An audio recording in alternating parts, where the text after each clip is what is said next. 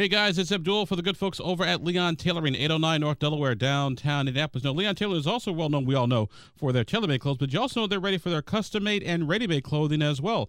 That's right, clothes that are right there on the rack you can buy and pick up, and they'll make the alterations included in the price. So swing on by Leon Tailoring. And of course, then you know if they want something tailor-made specifically just for you, then they can do it. So whether it's tailor-made, whether it's ready-made, or whether it is custom-made, it is for you and you specifically. So swing on by Leon Tailoring. They'll be happy to see you and happy to take care of you. Leon Tailoring, 809 North Delaware, and downtown downtown Indianapolis.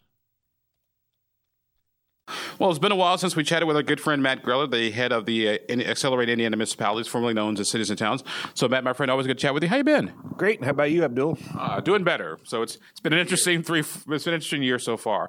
Uh, so let's start by asking, uh, how are Indiana cities and towns and municipalities doing these days?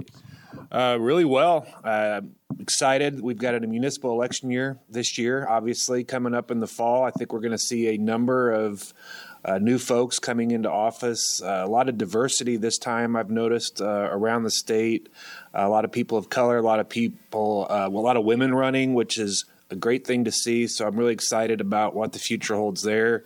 You know, on the financial side, I think it's in a perfect spot. Uh, for the most part, uh, we're moving along well. Of course, we'll be paying attention to the property tax discussion as that unfolds over the next couple of years. It's going to be a balancing act, I think, between what mayors and clerk treasurers and council members want to see for their residents and making sure they're not overpaying. But at the same time, as you know, that's the, the vital source of revenue for cities and towns and how we carry out our services. So that'll be a balancing act. But overall, we're in a really, really good position. Uh, let's start with the property taxes. Obviously, bills are uh, hitting doorsteps as we have this conversation uh, because of the assessments uh, last year and a lot of the supply chain issues. A lot of property taxes have gone through the roof. What are mayors doing to sort of help citizens alleviate those property tax burdens, and particularly those high assessments? Even though we realize that there's not a whole lot they can do per se.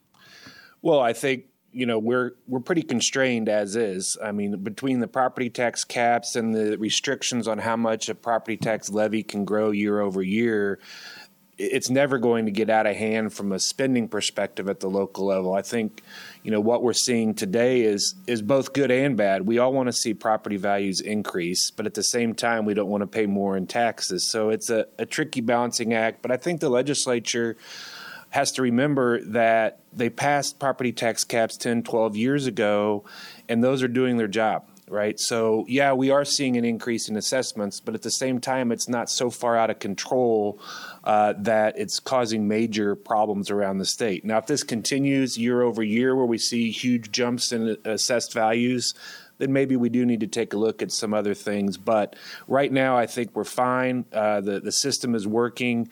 Uh, cities and towns are not overspending or spending too much. It's not a windfall of cash per se. Uh, so I think we just have to be really careful and balance the balance between the two two pulling forces of homeowners paying too much and making sure we can still deliver quality services. Uh, I know there was some discussion about, uh, in addition to the regular property tax caps, but sort of maybe putting a cap on assessments that your assessments can only grow like say five or maybe no more than ten ten percent. And you hearing that conversation out there? Yeah, it gets a little bit in the weeds. So each year, a municipality's budget can grow by an average that's calculated from the state, and that average has fluctuated over my time here, anywhere between you know as low as one and a half or two percent growth to as much as five percent growth, which is where we're at now. The legislature did uh, pass a temporary measure that would limit that growth to essentially cap it at four percent a year, without getting into all the mechanics and details. So that is there. That is something the legislature did, and it will be a reduction in revenue to local governments around the state. Uh, but something that we felt like we could live with this particular session, and, and we'll readdress it in a couple years when that sets to expire. Yeah, because I remember uh, some folks saying that the, the, the, the municipalities and local governments would get more money, just maybe not as much with the cap on assessments. Yeah, I, think we heard a lot about that argument during the course of the legislature. Um, and I think that's maybe true for some communities that they're going to see an increase, but just not as much. But as you know, Abdul, it's a very different state from north to south, and every community is going to have a little different situation. So I think we have to be careful to make blanket statements like that that it would be true for everybody. We're talking to Matt Greller, the head of Accelerate Indiana Municipalities, formerly known as Cities and Towns. We're just getting caught up on some of the things that have happened over the past uh, couple months and some change. Um, I also know uh, that there's going to be a debate, uh, Summer Study Committee on road funding. Yeah. Uh, lane miles versus road miles versus travel miles. Indianapolis has said, hey, you know, Meridian, it's got four lanes, but we only get paid for two. That money's got to come from somewhere. Then you got the rural counties like, hey, our situation's just fine. What are you hearing on roads and road funding? Well, it, it puts us Try in, to keep a straight face when you, answer this question. It, it, I mean, it puts us in a in a tough spot, right? The the system is what it is. It, it does uh, calculate road miles and not lane miles, so that is a, a disadvantage to larger communities, growing communities. At the same time, resources in smaller communities are often less, so we have to balance that. I think the community crossings uh, grant program that's been in place for the last five or six years has done a good job of really helping rural communities. So we probably do have to look at balancing some of the larger community issues out when it comes to road funding. Uh, but it's a, a, tricky issue for us. Obviously, we've got communities in Indiana that are as small as just a couple hundred people, as all the way up to Indianapolis. So we'll be very involved in those discussions and the task force that's going to meet this interim uh, to see where we land. But obviously, something will, will probably change and something will need to be done. Uh, do you guys have any thoughts on what the road funding formula should look like, or just basically wait to see what lawmakers come back with? Well, I don't think anybody has an. If anybody had an answer already, we'd already be we'd be done with the discussion. Uh, so it's going to be a, a, conversation that we'll be involved in. So no, I don't think we have an answer yet. I don't think anybody has an answer yet. Uh, but there'll be, probably be some combination of tweaking the community crossings program and tweaking the current road funding formula um, while keeping everybody's interest in hand. Uh, speaking of roads, roads also go to economic development. Uh, how are we doing with economic development here in Indiana, and also how are we doing with our workforce development? Because you know, workforce and economic development they go hand in hand together. I think we're doing pretty well. Uh, I think you know the IEDC, the governor's team, has come out with some fantastic uh, new programs. You know, when you talk about READI, for instance, the the statewide grant program that's really focused on placemaking and quality of place type projects that bring people into the state, bring that workforce into the state. Uh, that a new 500, another 500 million dollars just got approved in the state budget, so that's going to be a huge assistance to local government. We've got lots of uh, economic development projects happening around the state. You know, of course, it's been all over the media. The the LEAP district up near Lebanon, Boone County, uh, looks to be a, a, real win for the state. But we have many other projects going on all over the community, all over the state and communities. Uh, like I was just down in Mitchell, Indiana, a couple weeks ago. Uh, one of the world's largest concrete plants is being built in Mitchell, Indiana, uh, which is a really unique uh, situation. Something that doesn't get as much media attention as as things around other parts of the state. So we're we're doing well. We just need to keep heading in that same direction. Uh, how are we with that workforce? Because uh, as higher paying jobs come to Indiana, they require a lot more skills and a lot more technical expertise than say, you know, 20, 30, you know, 50, 50 years ago. I think we're moving in the right direction. I think the pandemic really I hate to say the pandemic helped anything, but it, it did help in, in terms of mid-sized communities around the state being able to develop a place where people want to live and attract those folks to be there because obviously you can work anywhere in the world now and why not be here in indiana you've got less tax pressure on you here in Indiana. You have less natural disaster pressure on you here in Indiana. So I think there's going to be a real movement from various corners of the country into the middle part of the, the United States. And I think that stands to benefit Indiana. And the more folks we can get here, it's all about talent acquisition, uh, finding the people to, to fill those jobs and, and, do a great job. So I think we're moving in that direction. And uh, I'm really excited about the future any worry or concern that uh, some of the, the, the, cultural issue discussions we have here in Indiana, you know exactly what I'm talking about, uh, can sort of maybe dissuade you know some of the talent, some of the people we need to come here, you know, and uh, make Indiana a much better place. Sometimes, yes, but I think it's up to city and town leaders, county leaders, state leaders to change that narrative, right? And I, I mentioned it earlier. We're seeing a, a much different uh, crop of folks running for elected office in the city and town area this time around, which is a great sign from my perspective.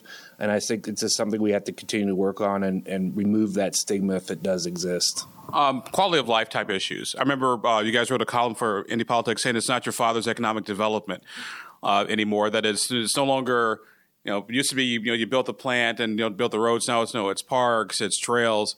Uh, how are we doing with those quality of life type issues?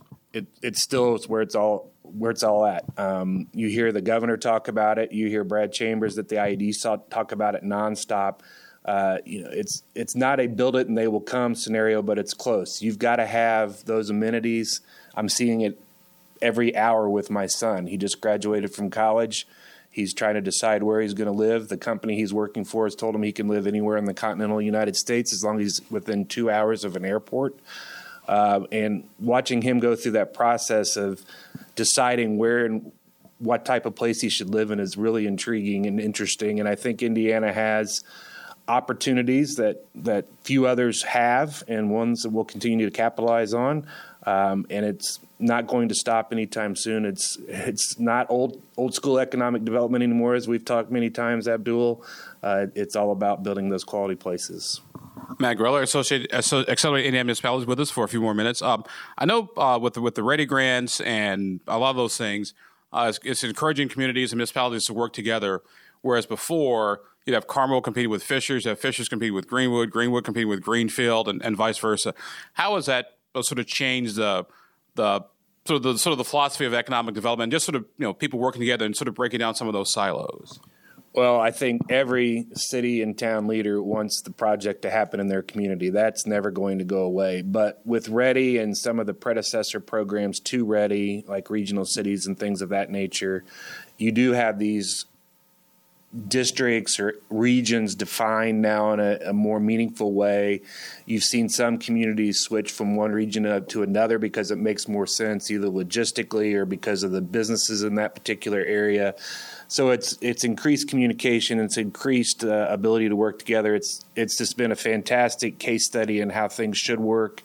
I'm asked all the time by my peers around the country, wait, you really have a program through your state, you know, where they're providing hundreds of millions of dollars over a couple of years for quality of place type projects that are then leveraged with with private dollars uh, to an extent that we haven't seen in Indiana in, in its history. So, can't say enough good things about READI and programs like it uh, that have really redefined how cities and towns work together.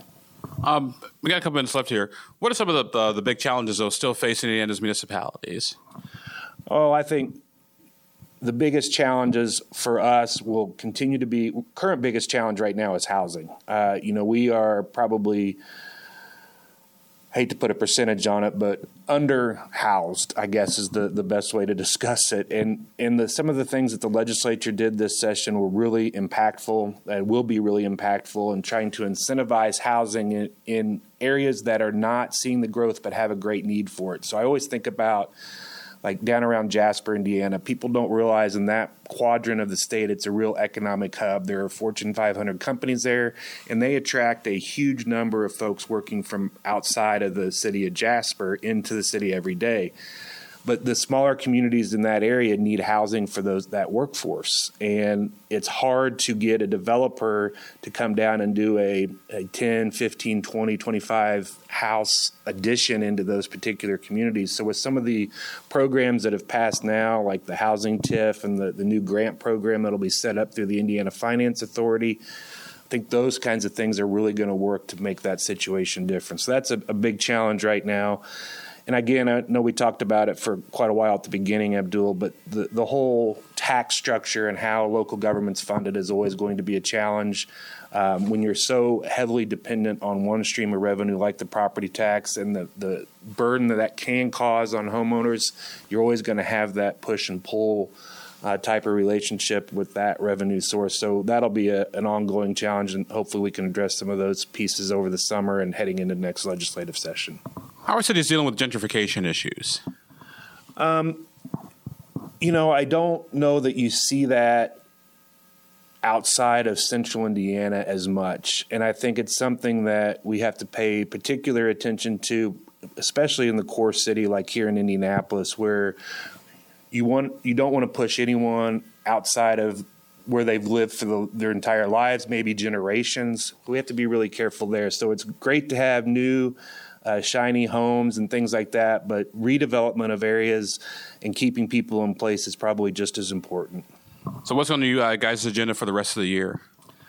Well, um, primarily between now and November, we're going to be gearing up for a thousands of newly elected uh, municipal officials around the state. Of course, we'll be preparing uh, for the 2024 legislative session. Uh, those two things will take up a, a, tremendous amount of time. The the number of new elected officials in municipal government this year, or I guess taking office in 2024, will be historic. Uh, one that we will have a lot of work to do to get everybody up to speed. So, welcome to mayor school. welcome to mayor school. Welcome to council member school. Welcome to fiscal officer school. Uh, you name it, we're going to try to address every every nook and cranny of local government. Matt Greller, Associate Accelerating Municipalities. Matt, my friend, always good to talk to you. Always good to be back. So thanks for chatting with us. We appreciate it. Glad you're doing better, Abdul. Thanks for having us. This podcast was produced and edited by Chris Spangle and Leaders and Legends LLC. If you're interested in starting a podcast or taking yours to the next level, please contact us at leadersandlegends.net.